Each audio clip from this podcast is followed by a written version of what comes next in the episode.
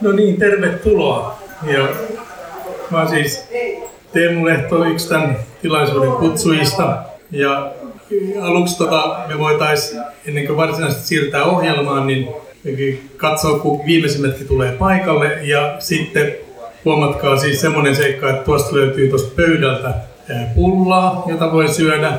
Ja tuolla nurkassa on kahvikone, mistä voi ladata kahvikupin täyteen. Ja idean kohtuullisen vapaamuotoinen. Meillä on muutamia musiikkiesityksiä. Ja sitten meillä on semmoinen idea, että kaikki, jotka haluaa sanoa jotain ja kertoa vähän tarinoita, niin tämä mikrofoni on sitten niinku vapaa, että kuunnellaan niitä. Mutta tota, aloitetaan nyt vaikka sillä aikaa, kun te haette sitä kahvia ja pullaa, joka, joka on tota, yksi tärkeä mahdollisuus, mä voisin kertoa, kertoa jotain itsekin. Mähän olin tämmöinen nuori teini tutustuttuani Jormaan 70-luvulla ja toimin myös niin kuin monessa vaiheessa, jos sen tähtilehden avustajana, niin, niin tota, kyseisen kustannusyhtiön auton kuljettajana ja jossain välissä jopa kirjanpitäjänä, että monipuolinen suhtautuminen tähän, tähän tarinaan. Jorma, joka tuossa on nyt kravaatti kaulassa, katsoo tuossa pullien takaa meitä, niin tota, on tietenkin läsnä monella tavalla, koska Jormahan oli tämmöinen henkilö, joka toi meille tälle tietylle sukupolvelle sellaisen asian, joka, joka vähän tuolta toispuoleisesta maailmasta, semmoisia asioita, joita me voidaan kuvata niin kuin niillä hyvillä fiiliksillä, mitä, mitä meillä on tässä ihmiskunnan kanssa eh, yleensä aidosti jäljellä.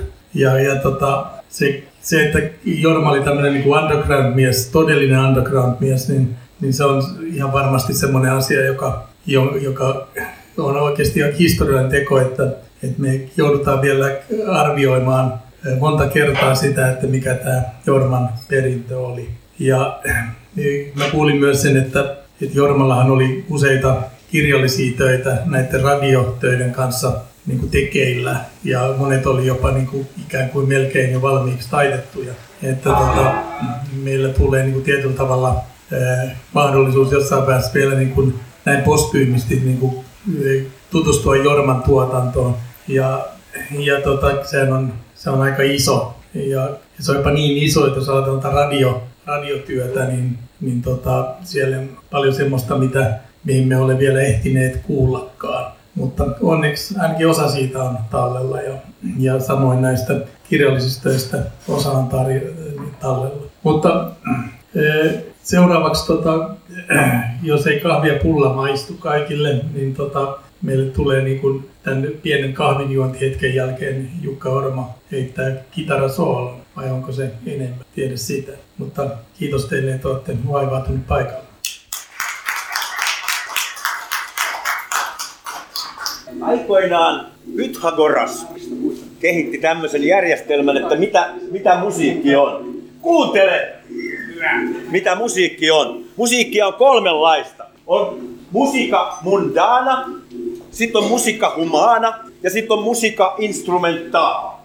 Tähän viimeisen sanamuodosta mä en ole ihan, ihan varma, mutta kuitenkin nämä erotetaan sillä tavalla, että, että musiikka humana, se on ihmisen sisä, sisäelimistä ja sisältä lähteviä ääniä. Ihmiset värähtelee musiikka äh, humanan taajuuksilla ja väreilyillä. Sitten tämä musiikka instrumentaala, se on taas tämmöistä ihan niin kuin tavallista soitettua musiikkia. Et se, se, ei, se ei värähtele missään muualla kuin siinä soiton yhteydessä. Ja sitten on musiikka mundana, eli sfäärien harmonia. Pythagoras päätteli, että kun taivaan kappaleet liikkuu taivaalla, niin ne, ne värähtelee erilaisilla taajuuksilla ja tuottaa syvää ääntä, hienoa ääntä. Nyt me pyritään löytämään jonkinlainen kombinaatti näistä kaikista. Tavoitteena on musiikka mundana, mutta me ei ehkä pystytä siihen. Ja se, mitä mä pyydän teitä arvoisilta äh, Jorman muistojuhlien äh, osa- osallistujilta, on se, että aivan hiljaisesti, mutta kuitenkin äänellä, niin pitäisitte tämän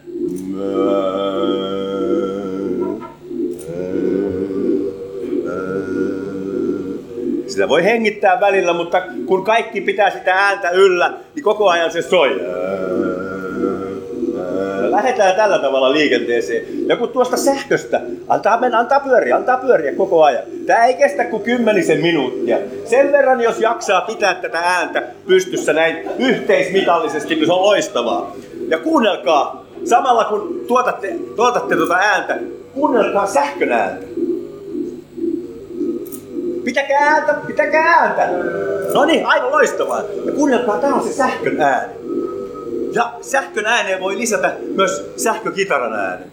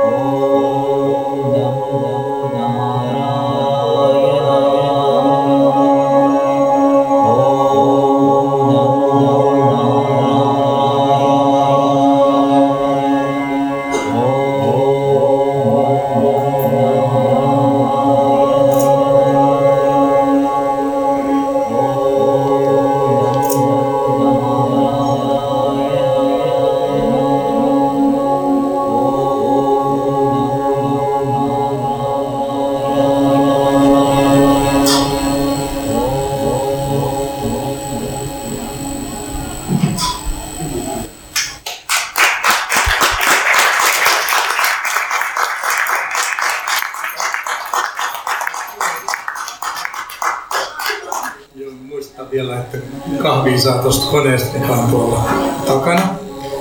Ja eh, seuraavaksi tota, otetaan muutama puhe tähän sillä, että, että Juha Olavinen tulee vapaasti lausumaan muutaman lauseen.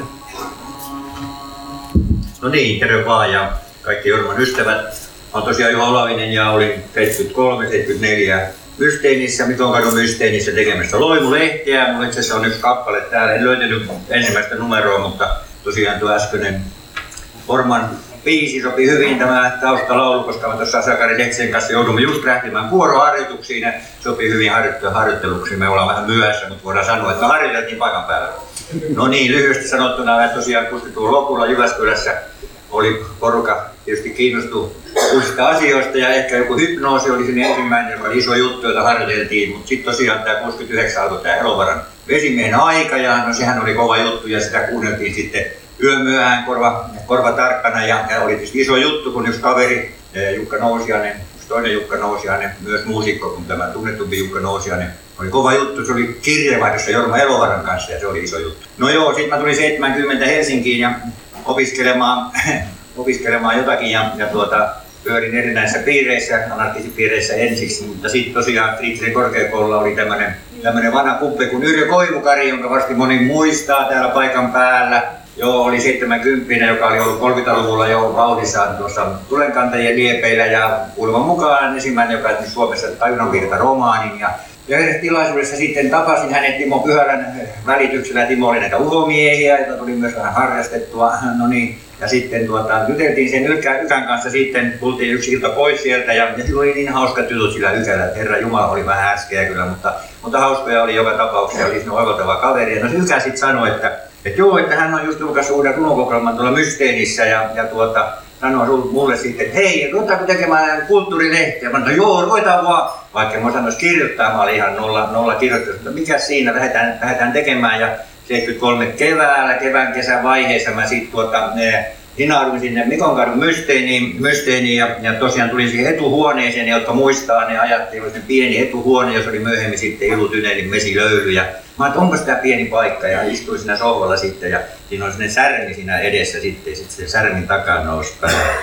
Mitä asiaa? Se oli Elovaara sitten ja no sitten siinä nurkassa oli ovi, mä luulen, se oli vessan ovi, mutta se olikin sitten ovi, joka johti sen semmoiseen niin kuin arvoisuuden mystiseen maailmaan. Siellä oli iso, iso, iso pieni, pitkä käytävä ja ja siellä oli sitten monta huonetta ja, ja, ja painokoneet ja siellä oli sitten Elovaara ja oli sitten tätä Osolaakso ja oli sitä nuore, nuorisoporukkaa, josta sitten Hesari myöhemmin, kuten muistettikin jutun, että täällä, täällä nuoriso, nuoriso harjoittaa paheita ja, ja, tuota, ja tuota on siellä joku väitti, että jopa vastin tahtoa, no se nyt ei pitänyt paikkansa, nuoria hänen osa oli, mutta sitten tosiaan ryhtiin tekemään loimulehteä ja, ja tuota, tehtiin, tehtiin muutamia, muutamia numeroita 73 ja sitten 74 vielä ja useampia numeroita. Täällä on myös Tuula Heima paikalla, joka oli Loimulehdessä, ja sitten Risto Muuveri, missä Risto, Risto Muuveri oli myös siellä.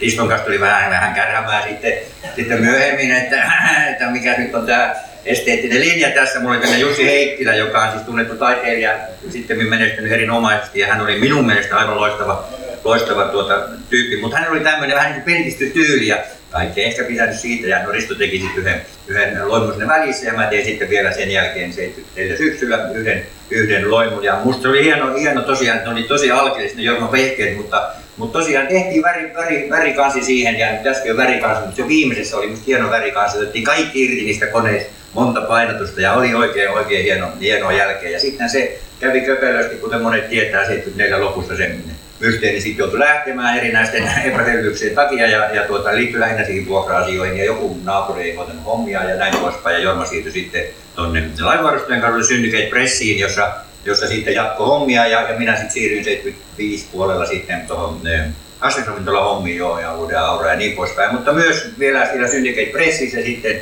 tehtiin, tein, tein muun muassa Anarkia-julkaisu 75 ja sitten tosiaan tämä tämä Markku Kroon musta kirja myös tehtiin siellä, joka on tämmöinen individuaalianarkistinen, niin vähän niin kuin loogis, loogis-filosofinen tutkielma, tutkielma. Ja, ja tosiaan, tosiaan musta myös ja Syndicate Pressissä just se Jorman niin kaksijakoisen luonteen, vaikka se oli vähän uuden näköistä meininkiä, muistamme, ei paljon paitoja näkynyt ja saappaa telassa, mutta, mutta sitten oli ihan hyvä, kun Jorma soitti onneksi, oli velkaa kovasti ja sitten soitti ja niin, hyvä päivä, täällä on Euroopan Alarem osaa imitoida, mutta se oli niin, niin vakuuttavaa, kun se puhui jollekin viranomaiselle ja ja sitten se on se toinen, toinen puoli. Mutta, mutta näin, näin sitten Eero Jorma olen tuntenut, tuntenut tässä vuosien varrella sitten muutamia ikäviäkin tapahtumia. Oli, en tiedä onko jollakin tietoa, mutta tosiaan Aurora-klubilla oli 75, tai vetelin tuossa Alex, Aleksilla oli sinne näyttely, jossa mä sitten sain Jormalta semmoisen hienon maalauksen, joka oli tehty se öljytyö. Ja siinä tuli vähän niin kuin väärin ymmärrys. Mä ymmärrin, että Jorma niin antoi sen mulle. Mä okei, se antoi sen, oli näyttelyssä siitä on kyllä dokumentaatio, mutta sen näyttelyn jälkeen se työ katosi. No siellä oli monennäköistä hiipparia ja on tiettyjä epäilyksiä, että ehkä mm, joku olisi voinut ottaa sen mukaansa ja sitten joku 5-6 vuotta myöhemmin Jorma että missä se laulu on. Mutta ai, et mä sä annoit se no se on kadonnut. Jorma oli hyvin, hyvin, hyvin vihainen tästä näin. Mutta vielä tästä Jorman perinnöstä, sehän osittain liittyi siihen, siihen voisi sanoa, niihin ideoihin, mitä hän, mitä hän toi, toi esiin, joka oli, oli voisi sanoa, yksi suuri pioneeri näiden voisi sanoa teosofis, teosofistyyppisten, parapsykologisten ja tällaisten ideoiden, ideoiden esiintuojana. Ja sen verran voin tässä nyt vähän niin kuin puolivitsillä sanoa, että näiden teemoja minäkin olen tässä aikojen kuluessa harjoittanut. Ja ihan tuossa puolentoista viikon kuluttua olen seminaari, jossa, jossa allekirjoittanut on alusta aiheesta, eh, aiheesta eh, länsimaista esoteerista traditiosta, että ehkä, ehkä voi tämän tässä nyt etukäteen sitten omistaa Jorma Elovaaralle. Mutta tämä tästä ja hyvää iltaa.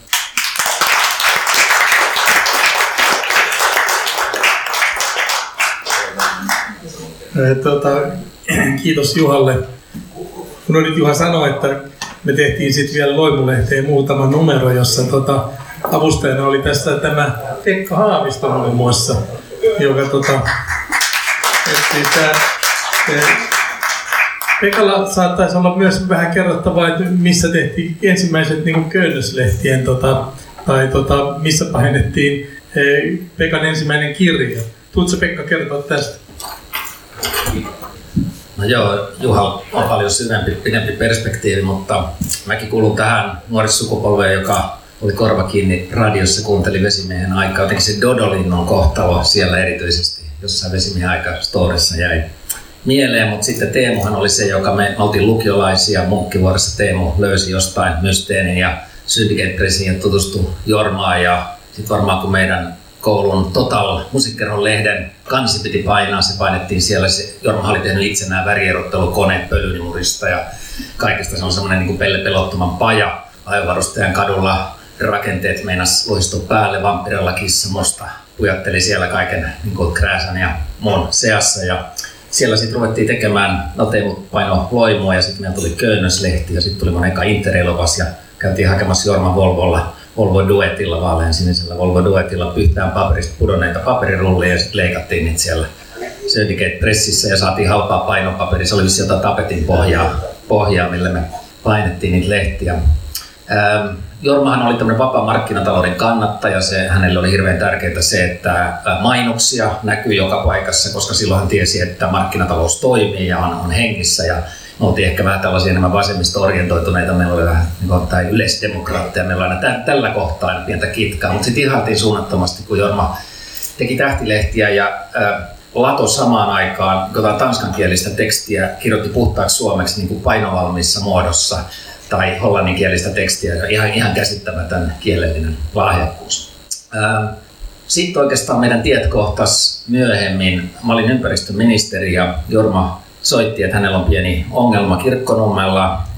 Se ongelma oli se, että hän asui puussa ja kirkkonomen rakennustarkastajalla oli jotain sitä vastaan ja ympäristöministeri kutsuttiin sitten paikalle selvittämään. Mä kävin se Che Guevara-älitä, joka johti semmoiselle pienelle kasalle, jossa kasvoi ties mitä kasveja ja näin hän oli nimennyt ne kaikki paikat ja muuta ja maja oli puussa ja sitten silmin osui vanha kaitafilmien laatikko, jossa on muun muassa Vesasen UFO. Mä en tiedä, onko joku tota, ollut paikalla, kun Vesanen oli tehnyt UFO valmiiksi ja kiipeli tikkaita pitkin sinne Räsänen, Räsänen, no niin, Räsäsen UFO ja, ja tota, avasi luukun ja meni sinne sisään ja tikkaatkin irrotettiin jo siitä, mutta sitten UFO ei käynnistynyt. Ja tota, sitten Räsänen tulee sieltä takaisin potkii renkaita vähän siinä, että on kaikki filmillä dokumentoitu. Ja sitten mä tota, kysyin Jormalta, että saanko mä ottaa nämä filmit lainaksi. Siitä päivästä, se on siis vuonna 1997, mä oon pitänyt Jorman filmejä lainassa ja sitten sillä palokin se maja siellä ja muuta, että ne filmit olisi palannut. Ja tämä johtaa mut tähän viimeiseen kohtaamiseen Jorman kanssa. Mä olin saanut ehkä niin kuin pari vuotta sitten semmoisen viestin, että, että joskus kun on sitten ne kaksi nojatuolia ja takka tuli, niin tuu istumaan ja puhutaan vanhoista asioista. Mä tein sen tänä keväänä ää, viikko ennen Jorman poismenoa jostakin syystä. Menin sinne Hämeentielle ja Jorma istui siinä laverilla ja käytiin hänen elämänsä läpi, oli aika hienoja hetkiä. Hän sitten sanoi, kun mä sanoin, että sä oot syntynyt Vampulassa, no ei pidä paikkaansa, että minä olen kyllä Teijolla viettänyt elämäni kolme ensimmäistä vuotta, mutta internetiin ei ole syytä kertoa kaikkea. että siellä Wikipediassa on tällä osaa tällä kohtaa virhe. Ja käytiin läpi myöskin hänen opera-arvostelijan uransa. Mä kysyin, mistä opera- ja balettiharrastus lähti. Hän sanoi, että kun hänellä oli nälkä, nälkä ja sitten lähiradioon tuli kaiken maailman näitä kutsuja, niin hänelle niin oli sanottu, että no me tonne, että tuolta ainakin safkaa safkaa hän oli sitten netissä paneutunut, mitä, mitä hyvän arvostelijan pitää tietää ja näin hän kertoi, että ura lähti sitten liikkeelle.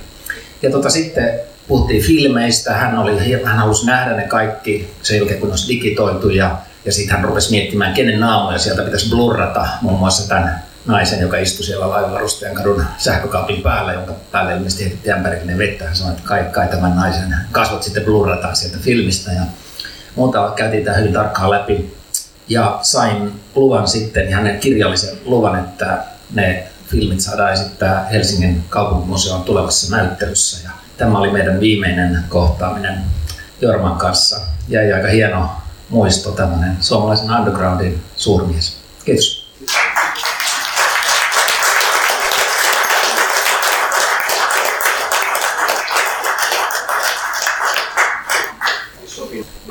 Mä puhun lyhyesti, on Juhokas lähtee tuosta vuorotreeneihin. Tota, muistan ensinnäkin noista radiohommista. Tuolla Pasilassa Ylen siellä pommisuojassa Jorma teki ohjelmaa ja oltiin Heikin kanssa, Harma Heikin kanssa siellä tehty jinglejä ja osallistuttiin siihen. Ja Jorma kytki niitä mikrofonipiuhoja moneen kertaan, että se sai semmoisen todella semmoisen underground soundin siitä ulos ja No, Jorma teki aikansa Ylellä. Sitten mä muistan, kun mä kerran olin tuolla kirkkonummella, istuttiin Nekun kanssa, juteltiin uuneista. Jorma tuli siihen sanoa, että voiko sen äänittää, se oli pieni pohja. Niin. No sanoin joo, no, ei siinä mitään. Puhuttiin varmaan varttitunti siinä uuneista. Sitten seuraavana päivänä mun poika soitti, että hei sä oot radiossa että siellä sä puhut jostain uuneesta. se on niin kuin Jorman yksi tapa tehdä ohjelmaa, että se edellisenä iltana sai tota juttua. No sitten vielä, kun mä näin Hesarissa, että Jorma on kuollut, niin mä päätin, että mä lähden kirkkonummelle. Mä en ole Ekkuun nähnyt moneen vuoteen, niin mä ajattelin, että mitenkään sen Ekku käy. Ja siellä ei ole ketään kotona, kissa oli sisällä, Mulla on tässä kuviakin. Mä otin, tää Tsekin varatalo on edelleen siellä pystyssä. Kaikki Jorman romut on siellä pystyssä. Mä jätin sitten viesti vaan, että niin kuin Ekulle, että soittele. Niin sitten illalla sieltä soittikin tämä ää, Mikko, mä muistan hänen sukunimensä. Joo. Niin Mikko soitti ja sanoi, että Tekku on kuollut jo neljä vuotta sitten. Mitä mä en tiennytkään. Ja sitten Mikko sanoi, että hän on, Jorma on testamentannut hänelle sen kirkkonummen. Ja sitten Mikko kertoi edelleen, että siellä oli käynyt rakennustarkastaja paikalla ja vaatinut, että ne pitää kaikki purkaa. Mikko ei ollut, se oli viime vuonna, Mikko ollut vieläkin edes aloittanut sitä purkamishommaa. Sitten niin, tota, Ekkuhan ylläpiti niitä Jorman kissoja pitkään. Sitten Mikko jatkoi sitä, mutta sitten Mikko joutui sairaalaan moneksi viikoksi, eikä se ollut saanut ketään sinne kissaruokkia, niin tuli takaisin, niin kaikki kissat oli häipynyt sieltä. Et, tota, mä en tiedä mihin ne katosi sitten, mutta periaatteessa se, se Jorman paikka on niin kuin entisellään, mutta ei varmaan kauan, kun olemme siellä, jos ei Mikko niitä pura, niin sieltä tulee sitten joku kaupungin traktori tai joku, joka pistää ne nurin. Oli jotenkin liikuttavaa katsoa niitä rakennuksia. Siellä oli useita, Jorma aloitti niitä, teki monenlaisia mökkejä sinne ja ne oli kaikki siellä, äh, kun kurkkasin sisälle, niin ne kaikki tavarat oli vielä paikoillaan.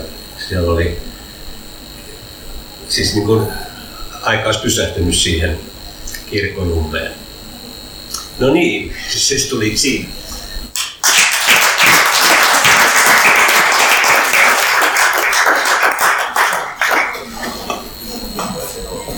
Joo, kiitos Sakarille vielä tästä, tästä muistosta. Siis tämän, tämä kissatarina oli sillä hauska, kun muistan sen hetken, kun ensimmäistä kissaa lähti hakemaan Inkoosta. Ja, ja se oli tota, meillä oli hemmetin hieno auto, se oli semmoinen Farmari Anglia. Voitte kuvitella, miten historiallisella autolla painettiin. Sitten pysähdyttiin tuossa äh, jossain Kauklahden jälkeen tai Masalan kohdalla, koska tota, löytyi kuollut jänistien reunasta. Ja sitten tietenkin, että pysähdyttiin jarrut pohjaan ja sitten niinku luonnollisesti Jorma hakee sen jäniksen raadon kissoille ruokaa. ja tota, se oli, se oli kissanhakuretki Inkoosta, se oli ihan legendaarinen. Muistan sen ihan täysin. Sen jälkeen niitä kissoja tuli aika paljon, kun me asuttiin tuolla samassa talossa.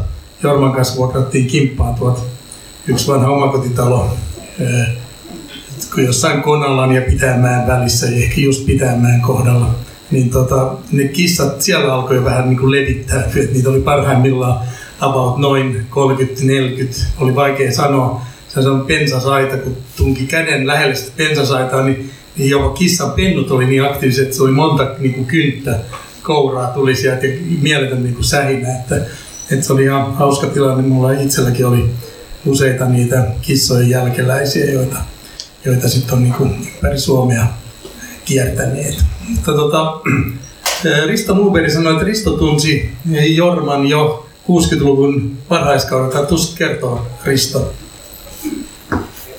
No niin, hei, olen Risto Muuberi ja kerron Jormasta nyt vähän se varhaiskauden, varhaiskauden aikoja. Tutustuin Jormaan 60-luvun puolivälin jälkeen. Hän asui silloin pohjois kadulla ja tässä kissa-asiassa otan kyllä kunnian itselleni. Kulosaaresta sain ensimmäisen mustan kissan, jonka nimi oli David. Ja Jorma ihastui siihen niin paljon, että otti siitä kuvan ja laittoi tähtilehteen. Ja tämän kissan edessä tässä tähtilehden kuvassa on Timo Sarpanevan suunnittelema kulho. No se siitä, mutta Jorma aloitti työskentelyn tässä toisen säteen ryhmässä, joka oli seksuaalivähemmistöjen ryhmä. Ja sen jälkeen hän perusti Psyke Ja tämä homma ei olisi mennyt läpi rekisterivirastossa, ellei siihen olisi laitettu eteen jonkinnäköinen hyväksyttävä määrä. Ja tämä määrä oli keskustelukerho. Ja tässä keskustelukerhossa tapasin myöskin vaimoni, jonka nimi on nykyään Liisa Heimäki Muuveri, mutta hän oli teologi ja Jorma päätteli jo silloin, että jos hän teologina on synken sosiaalisihteerinä, niin hän ei kyllä tule saamaan yhtä ainoaa tenttiä läpi. Joten hänelle piti keksiä joku uskottava nimi, nimimerkki, ja Jormahan sen kehitti Kyllikki Ruus. Ja, ja tuota, tästä alkoi sitten Kalevan kadulla tämä Psyke ry. Se oli kellarikerroksessa ja sinne oli ikkunoita kadulle, jotka oli peitetty metallilevyillä. Niitä piti aina potkia, kun oli menossa sisälle. Sitten piti katsoa oikealle ja vasemmalle, että kukaan ei näe. Ja sitten kun mentiin sisäpihan kautta tähän kerhoon, piti katsoa, että kukaan ei katso parvekkeelta, että sinne päästiin sillä tavalla inkognito.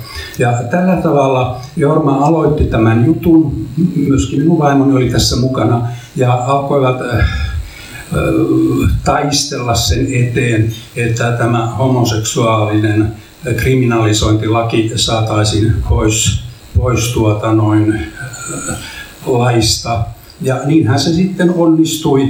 Ja sitten pikkuhiljaa, kun julkaistiin 96 lehteä, niin joidenkin loukkaukseksi sitten Jorma alkoi siellä julkaista miesten kuvia, jossa näkyy penis. Ja, ja pikkuhiljaa sitten, kun edettiin vapautuneempaan suuntaan, niin erektiokin alkoi nousta.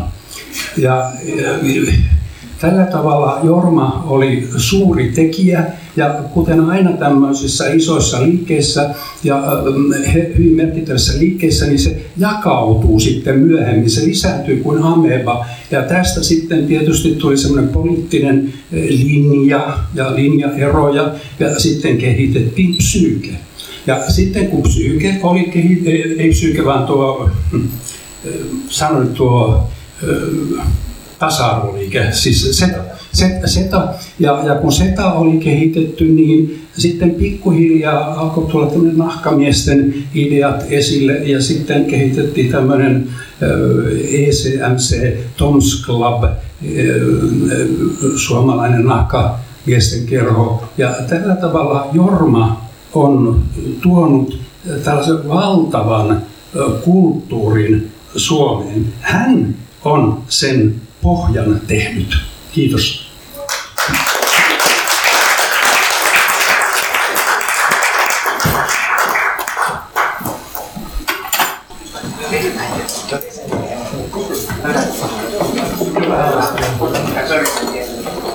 Kuunnellaan vähän pörinää.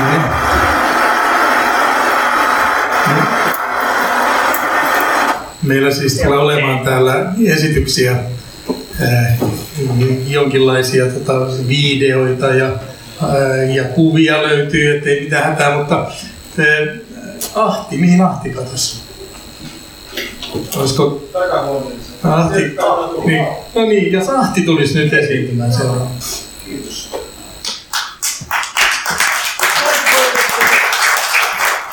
Joo,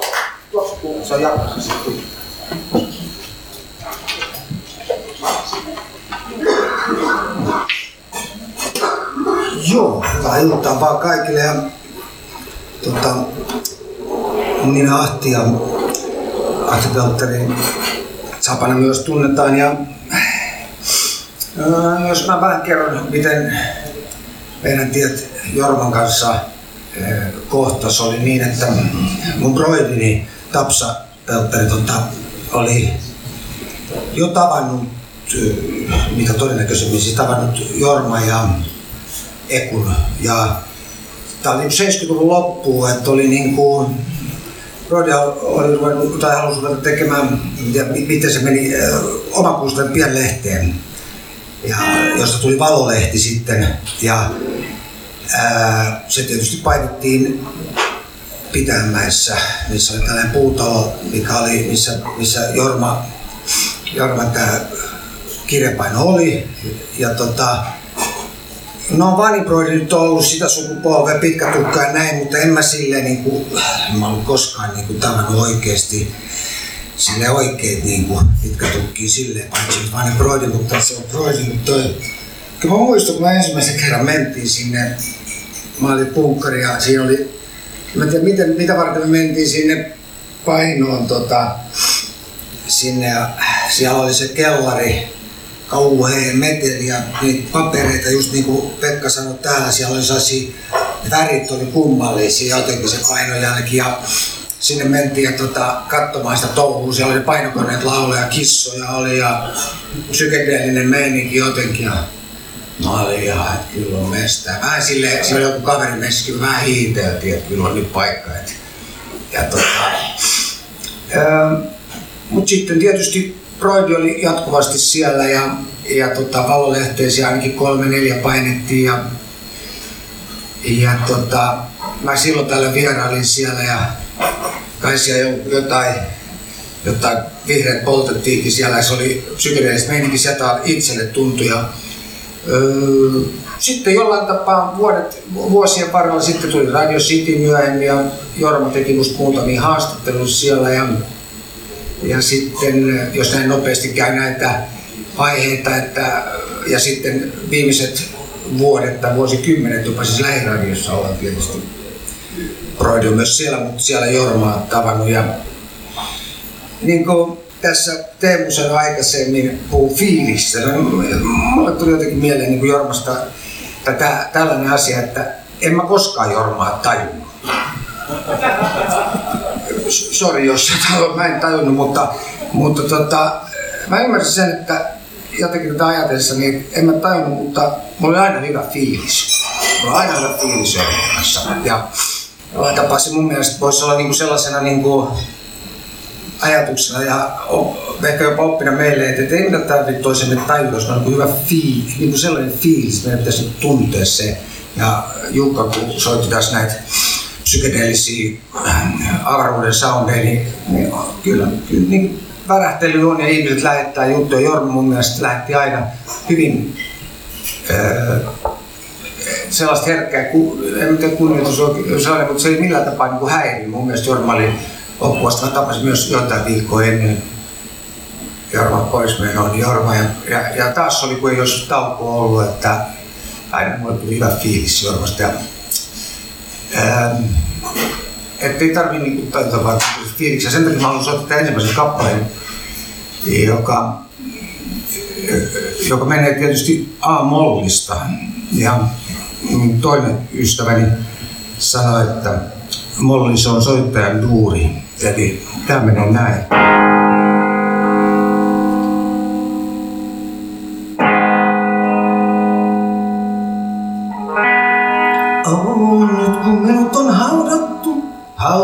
santos.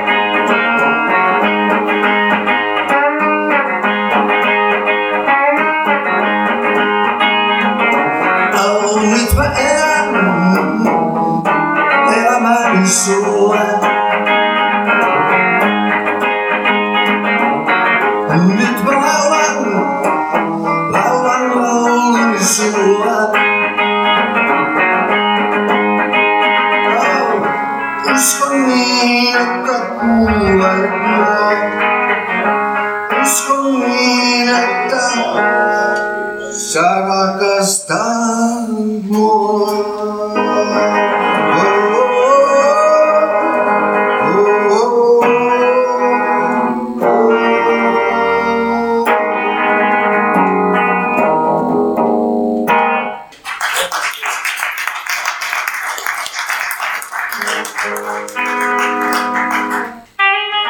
Joo, siis vielä tuosta, mä myös samoin tuossa, kun tässä tuli tämä kirkkonummi, se oli kyllä aikamoinen mesta kanssa. Se Ekku, Ekku ja Orma oli myös mun, hyvin mun äidin että, että Ekku varsinkin oli paljon keskustelua äidin kanssa vuosia, vuosikymmenten aika, aikana puhelimissa ja näin. Ja, ja tota, mulla on hyvät fiilikset kum, sekä Jormasta että Ekusta ja, ja toi,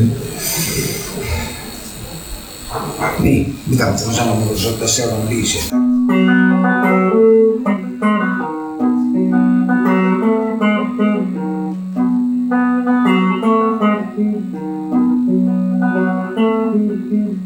Nyt sun täytyy mennä, tuut pian takaisin. Riena, riena, riena, tuuthan takaisin. Aina kun olet pois luotani, sydämeni ikävään pukeutuu.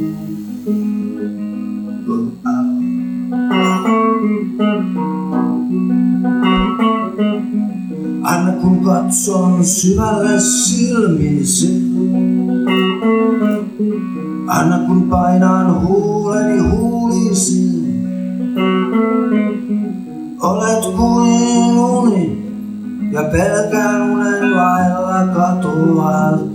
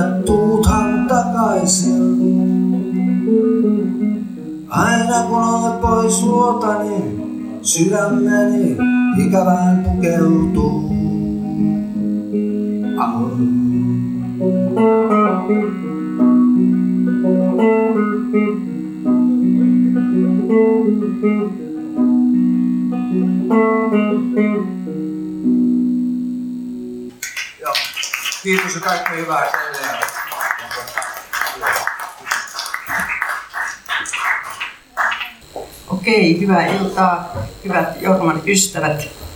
Mä kuulun kanssa niihin, jotka vesimiehen aikaa kuuntelivat tuolla maakunnissa. Minä Otavan kylällä Mikkelin lähellä. Silloin ei radiosta paljon rockia, tätä muuttunutta musiikin laatua tullut ja sitä vähän paheksuttiin tai aika pahastikin paheksuttiin. Mutta ehdottomasti Jorma Elovaaran vesimiehen aika oli kaikista kau- kauimpaa haettua. Jos sanotaan, että joku on kaukaa haettua, niin tämä oli kyllä kauimmastakin kauimpaa, mitä asiaa sieltä, sieltä löytyi. Ja se hyvin, hyvin niin kuin tuki tämmöistä maailman ja maailmankatsomuksen murrosta siinä mielessä, että mikään länsimainen ei enää ollut yksistään tunnettua ja pyhää ja parempaa kuin muut, vaan niin kuin kulttuurimuoto alkoi muuttua ja maailman globalisaatio alkoi lähestyä. No, kirjoitin sitten, kun sain sieltä ohjelmasta, luettiin muistaakseni ää, postilokero osoite, kirjoitin sinne tähtilehteen ja sitten sain tämän lehden kotiin ja siinä oli sitten julkaistu mun juttu ja siinä oli joku runokin ja sitten tulin Helsinkiin opiskelemaan 72 ja se nyt oli vähän tylsää, kun maailma oli vähän semmoinen kaikkinen niin kuin taistolaisvirtauksinen, että ei se nyt ainakaan niin kuin mihinkään yhteiskuntaan viittinyt valmistua, vaan oli parempi niin kuin tehdä jotakin ihan muuta ja ainakin, että oli hauskaa ja mielenkiintoista elämää. Ja tota, tilasin sitten tähtilehdessä myytäviä kirjoja ja ne tiputettiin mulle postiluukusta tuonne Haakaan opiskelija-asuntolaan. Ja minä sitten penguin ja ihmettelin, että miksi tässä nyt on laskua mukana, että tämä nyt on ihan niin kuin julmettu, että tännekö on jo painonjälki ja ihmisellä joku ihan pikku lafka, että onko se nyt niin huolimattomia, että ei muista laskuttaa. Ja soitin sitten sinne ja sain kutsun tuonne viidennelle linjalle Kallion kirkon luokse, missä Mysteini ry toimi isossa kellarikomerossa.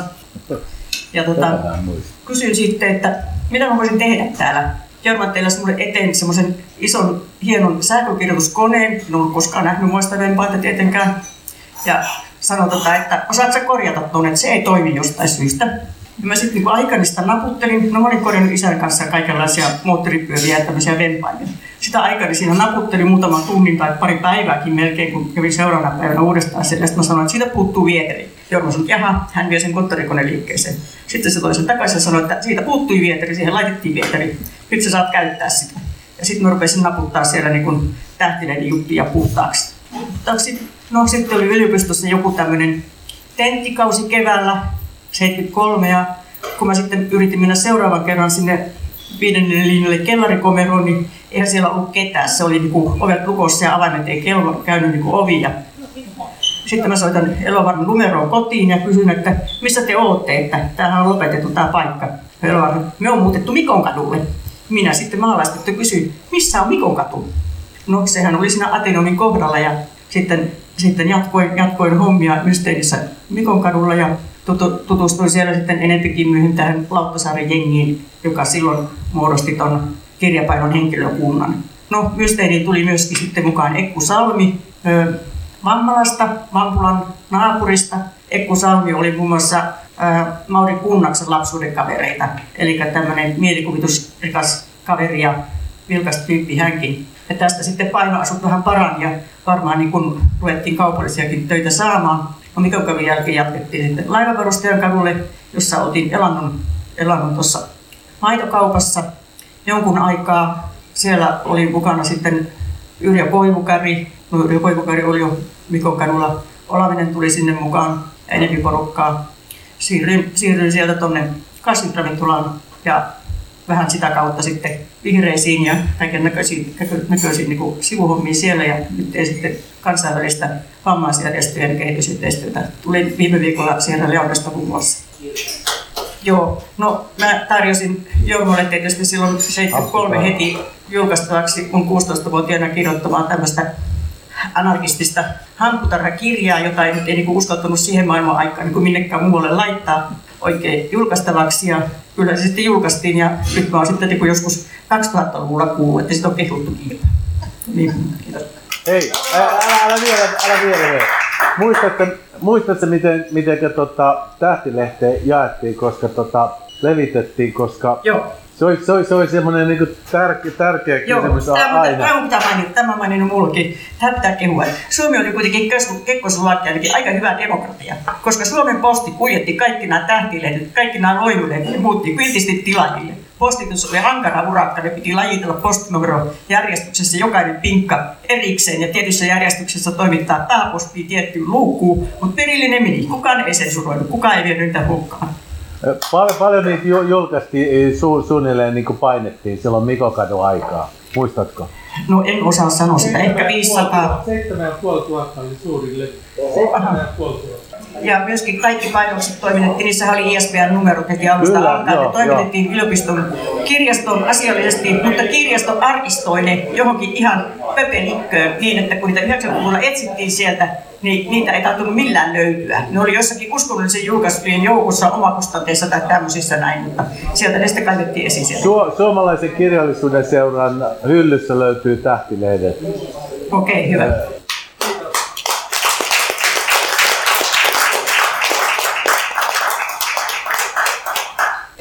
Joo, siis tota, levikki oli aika iso. Siis se oli tietenkin, se oli tota, myös kohti, kohtuullinen tulo, koska ne oli tilaajia.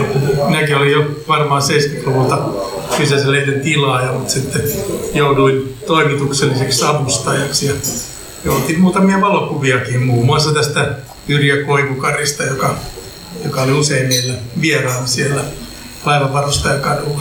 Mutta siis tämä tarina on sillä hauska, että se tietenkin kirjapainohan siirtyi sinne Pitäjänmäelle, joka oli ihan hauska rakennus, iso omakotitalo. Me asutettiin yläkertaa ja keskikerroksessa oli muita asuttajia, muutamia jo edes menneitä.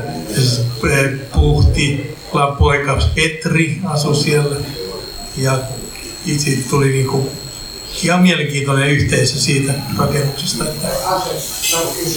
Missä vaiheessa alkoi se kissapopulaatio kasvaa? Nimenomaan se alkoi, siellä se alkoi kasvaa. Aikaisemmin se oli, se oli sijoitettu aika tiukasti tota, yksiön tuonne Laivavarustajan kadulle. Ajoittain ne pyöri siellä myymälässäkin, mutta... Sitä ennen oli kissa pohjois kadulla. No varmasti joo, ja pohjois kadulla, mutta sitten, sitten ne tietyllä tavalla siellä pitämällä ne villiintyi. Et siis siellä, siellä niitä hallitsemattomasti siellä alueella niitä oli paljon. Ja sitten kun siirryttiin kirkkonummelle, niin niin siellä ei enää puhettakaan siitä, että se metsä oli täynnä kissoja. Että, että voi olla, että geneettisesti niitä on siellä vieläkin, tota, tuossa oli taustalla, niin kuin näitte äsken muutamia kuvia sieltä, jos nyt tämä tämä tota, Sakarin huhu pitää paikkansa, että, että ne aiotaan purkaa sieltä, niin ne, jotka ei ole käynyt katsomassa sitä, niin kannattaa ehdottomasti käydä katsoa tämä mieletön tota, leikkimökkikylä, joka oli, oli tietyllä tavalla se olisi niin kuin, mä muistan, kun Pekan kanssa käytiin, ympäristöministerin kanssa käytiin analysoimassa tilannetta, niin se olisi riittänyt, että jos siellä olisi ollut yksi virallinen rakennus, jonka tota, kunta olisi voinut hyväksyä, että täällä on rakennus, ja sitten loput olisi mennyt läpi leikkimökkeinä. Että leikkimökkejä voi olla niin vaikka kuinka paljon, että mikään rakennuslaki ei kiellä leikkimökkien rakentamista, mutta mutta se oli vaikeuksia löytää se yksi virallinen hyväksytty rakennus. Ja tota, ehkä se vieläkin pitäisi joku tuota, valmis mökki siirtää helikopterin nopeasti sinne että tässä on nyt se, että haetaan tähän luvat, niin sen jälkeen kuuluisa tota, Tsekevaaran aukiot ja muut niin tota, säilyisi tässä. Tota, meillä on myös tämmöinen yksi tämmöinen video, eh, missä Seppo luuraa siellä laitatte sen, laitetaan tähän väliin, väliin tota, niin jos ihmiset vielä keksii niin, osallistuvaa tarinointia Jormasta, niin totta kai, mutta katsotaan tämä tässä välissä, niin, niin tota, sen takia täällä on myös tämä näyttö. Tämä on varmaan, tota, jos ei muussa tapauksessa, niin tämä on laiton esitys varmaan, että älkää kertoko, että olette nähneet. No niin kuin ihan ei. No niin, olette varmaan otettuja tästä Jorman äkillisestä läsnäolosta. Ja kannattaa myös muistaa se, että, että tällaista tämä elämä on, että me vaan kuvitellaan elävämme ja me kuvitellaan myös kuolevamme. Mutta tota, tämä on vähän semmoinen juttu, että mäkin tuossa viime viikolla törmäsin Jormaan tuolla untemaailmassa ja, ja tuli käytiin vähän läpi tätä, tätä Jorman kuoleman jälkeistä elämää ja, ja mä esitin kanssa, että kun Jormalla oli tämmöinen yksi isompi duuni alla, tämmöinen isompi teos, että, että mä sanoin, että mä oon yrittänyt kysyä tuolle ihan oikeat kustantajaa tälle sun teokselle. Ja, mm. ja tota, Jorma sanoi, että hyvin mielenkiintoista.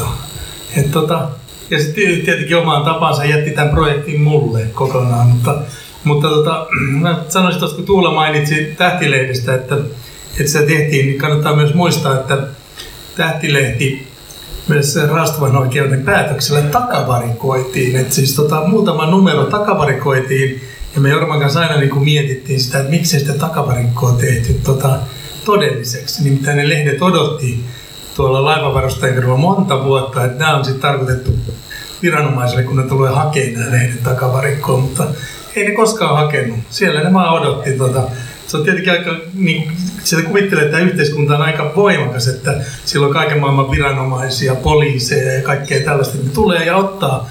Ne nyt on päättänyt, että lehti takavarikoidaan ja, ja en tiedä mitä sille sitten olisi tehty, kun se olisi takavarikoitu, mutta ei ne sitten tullut. Mutta kyllä muistan tietenkin joskus, kun tuli tota, jossain vanhassa äh, Saksan armeijan tai ties minkä armeijan maihin nousutakissa tuli ulos tota, kirjapaino äh, huoneistosta laivavarustajan kadulla, niin sitten tulee niinku tämmöinen tyyppi, joka sanoo, että älä laita käsiä taskuun.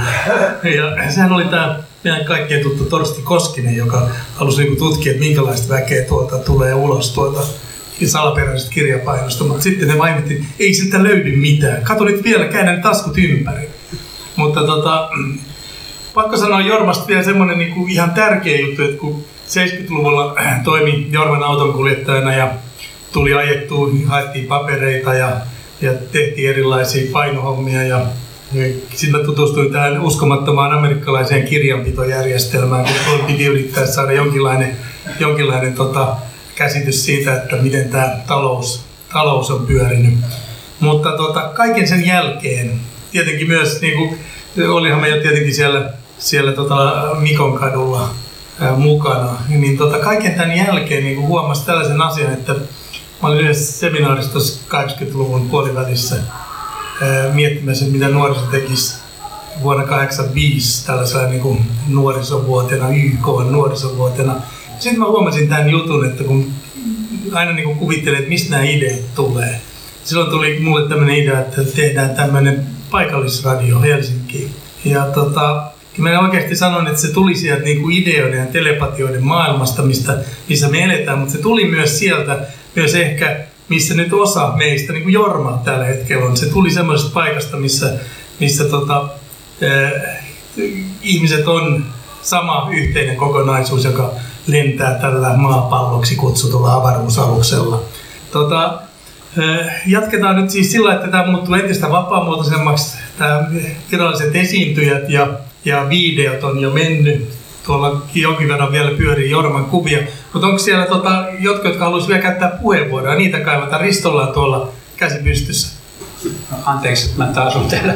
Mutta sen verran mä haluaisin Jormasta sanoa, että Jormasta tämä dokumentti toi erikoisesti mieleen sen, kun Jormasta aina puhutaan, että hän oli mystikko. Mutta totuus on se, että Jormalla oli kyky hämmästellä hyvin arkipäiväisiä asioita.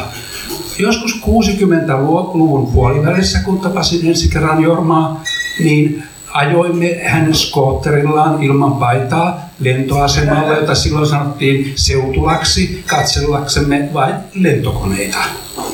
Ja nyt sitten, kun on kuunneltu tässä näitä Jorman asioita, niin käy ilmi, että hän on koko ajan kiinnostunut jokapäiväisesti hyvin arkipäiväisistä asioista. Ja sen takia mä haluan korjata pikkusen tämän virheen Jorman mystifioidusta kuvasta, koska minäkin olen ollut radiotoimittaja. Olen tehnyt paljon ulkomaan ohjelmia Amerikasta ja Pariisista ja Puolasta ja Tsekeistä ja Saksasta ja joka paikasta. Niin Jorman eh, tapa tehdä radio-ohjelmia alusta lähtien, silloin kun hän alkoi tehdä tätä vesimiehen aikaa, oli upea. Ja minua vähän loukkasi tämä nekrologi, joka oli Helsingin Sanomissa, jossa sanottiin, että Jorman ura päättyi radiossa, koska hänen ohjelmansa eivät olleet informatiivisia. Se ei pidä paikkaansa. Se on aivan väärin todettu. Ja nimiä mainitsematta se, että Jorma lopetti Yleisradiossa ohjelmien teon, johtuu kateudesta. Ihmiset eivät voi, siihen aikaan kun minäkin tein siellä ohjelmia ja Jorma teki, siellä oli äänitarkkailijat, joita ei tänä päivänä enää ole, mutta siihen aikaan jo Jorma oli itse oma äänitarkkailijansa ja hän teki valtavia kokeita, äänikokeita ja miten radio-ohjelmaa voidaan rytmittää ja mitä ääniä sinne voidaan tehdä. Ja Jormahan myöskin sävelsi myöhäisinä vuosinaan. Niin tämän minä halusin vaan tuoda esille, että, että se ei pidä paikkaansa, että Jorma savustettiin Yleisradiosta sen takia, että hänen ohjelmansa eivät ole informatiivisia. Päinvastoin ne olivat erittäin informatiivisia. Kiitos.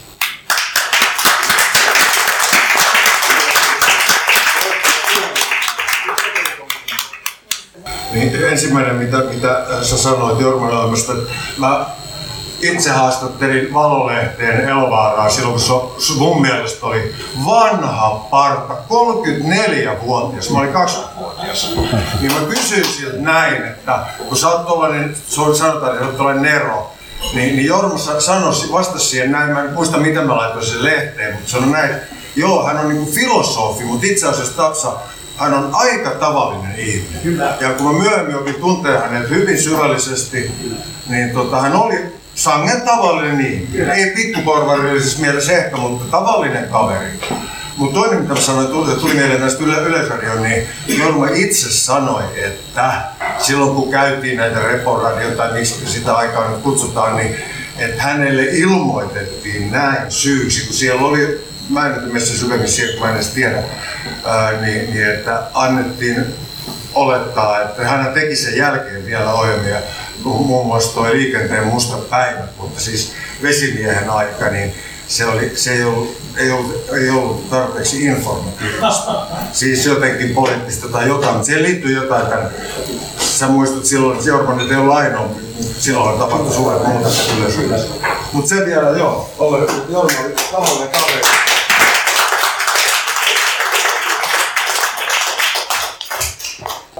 Teemo muisteli, tätä, että mistä radioasema-ideat tuli, niin yksi sellainen pieni muistinpätkä, että kun oltiin Syndicate Pressissä laivarustajan kadulla, niin sinne tuli postia Suomen Vapaa-radiomuseon nimellä. Ja mä ymmärsin, että niille, jotka lähetti sinne postia, lähetettiin radioaseman niin lähettimen kokoonpano-ohjeet. Ja kun tässä oli tämä Nordin niin muistelu, niin, niin tämä olisi itse asiassa hirveän kiinnostava historia näistä laittomista radiolähettimistä ja muuta. Niitähän oli jonkin verran 70-luvulla ja muuta, mutta oli saanut mun mielestä Jormalta näitä kokoonpano-ohjeita, mutta sä ehkä tiedät tästä. No, no siis tämä varmaan oli suoraan alitajuntaan menevää tarinaa siis silloin, että, että siellä muuten liikkuu myös muutama Suomen Vapaa-radioliiton äh, ihminen, mutta tietenkin 70-luku alkaa olla jo vähän niin kuin unohduksissa, että jos olisiko täällä ketään tota, jotka tietää tällaisen ihmeellisen organisaation. Jorma kyllä muisteli omaa radiotoimintaansa. Ah, no hyvä. Tota, alkaa löytyä dataa. Tuomo, Tuomolla on pitkä muisti. Tota, siis semmoinen eh, niin kuin yksityiskohta tietenkin tästä eh, radiotoiminnasta. Jormahan tuli sitten aikoinaan Porkkalakatu ykköseen, joka meistä moni muistaa tiettynä, eh, tiettynä hienona rakennuksena, jossa tehtiin paljon uraurtavia henkisiä rakennuksia sen vanhan maalivaraston sisällä. Ja, ja siinä oli tietenkin semmoinen pieni episodi, jossa eh, Jorman tota, niin sanottu eh, koko aineisto, mitä sillä oli, niin tota, jo edes mennyt Postcardin Krisse jossain vaiheessa oli sitä mieltä, että nyt se lähtee ja se siirtyi tota, siirtolavalle tota, lepakon takapihalle, jossa se oli aika pitkään ja siellä tota, monet ihmiset, tietenkin tämä on tämä mielenkiintoinen seikka, että tämä aineellinen materiaali välillä tuhoutuu, että, että Pekka onnistui pelastamaan kaitafilmit aikoinaan ympäristöministerinä ja, tota, kirkkonummelta. Ja ne on vielä niin kuin, avaamaton hieno, hieno tota, tarina. Mutta tota, kyllä se tuhoutui jonkin verran aika paljon just tuollaista kirjapainoalan toimintaa Lepakon takapihalla olevalla siirtolavalla. Niitä taisi olla parhaimmillaan olevan kaksi siirtolavallista kamaa, mutta pikkuhiljaa se sieltä tuhoutui. Mutta muutamat pelasti sieltä tavaraa. Ja tota, se oli tietenkin hieno tapa levittää sitä materiaalia, että, että Tähtilehtihän oli tällaisen Alternative Press Syndicatein jäsen ja se, sillä oli oikeus sitä kautta julkaista aika paljon, paljon tota kansainvälistä, lähinnä amerikkalaista, niin tällaista underground-materiaalia, että se oli aika hieno, hieno tota, juttu. Mutta siis mä luulen, että tässä vaiheessa siirtää vapaamuotoisempaan iltaan, että keskustellaan keskenämme. Saa käyttää telepatiaa, jos haluaa. Ei ole kiellettyä. Ja tota, ää, tuota voisi takaa vielä, jos teillä on niitä kuvia, niin laittakaa muutama vielä pyörimään, niin Jorman läsnäolo tuntuu voimakkaana. Mutta mä kiitän tota, teitä kaikki, jotka muistitte tulla tänne, tänne muistojuhlaan ja ja tota, se Jorman tota, arkku on vielä avaamatta, siis se tiedon ja tiedon kaiken, kaiken tota, kokemuksen arkku, että toivottavasti me saadaan sieltä vielä avattua jotain hauskaa meille kaikille ja ilosta, ilosta tota, tulevaisuutta. Kiitos. Kiitos.